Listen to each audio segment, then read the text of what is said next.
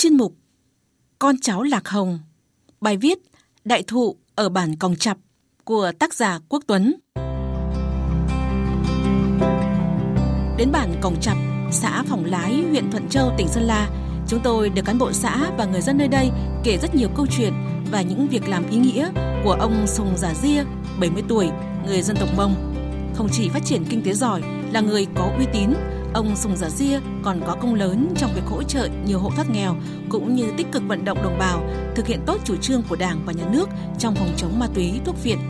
Chỉ tay về phía thung lũng Xính Thầu, nơi đang trồng nhiều loại cây ăn quả, thảo dược, Bí thư tri bộ, trưởng bản Cổng Chập, Sùng A Xó cho biết.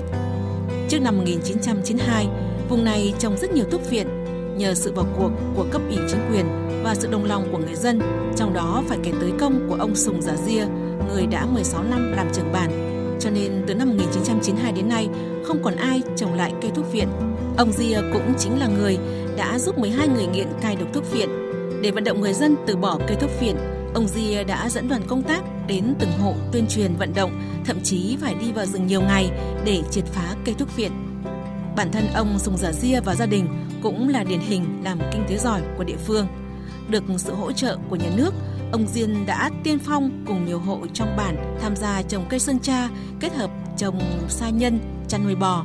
Năm 2018, thực hiện chủ trương chuyển đổi cây trồng trên đất dốc, ông Dia lại là người đầu tiên chuyển đổi diện tích đất canh tác hiệu quả kinh tế thấp sang trồng chanh leo.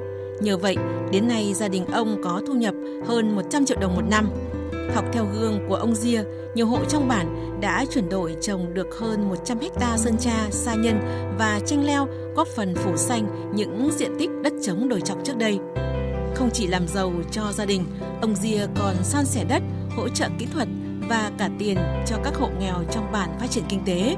Thậm chí có 5 hộ từ xã khác đến lập nghiệp cũng được ông cho mượn đất, hướng dẫn kỹ thuật trồng trọt chăn nuôi, trong đó có 3 người còn được ông giúp cai nghiện thành công.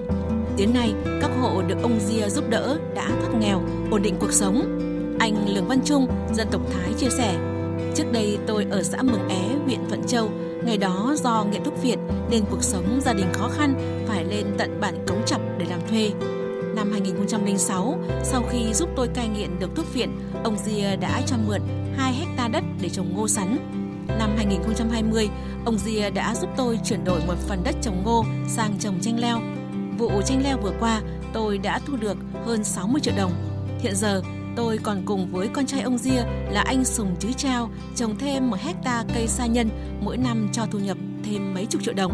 Ở bản Cổng Chập hôm nay, tình trạng nghiện ma túy thuốc viện của người dân trên địa bàn đã được đẩy lùi. Cuộc sống của đồng bào có nhiều đổi thay, không còn hộ đói nghèo. Kết quả đó có sự đóng góp không hề nhỏ của ông Sùng Giả Dia, người được các hộ dân nơi đây coi là đại thụ của bản.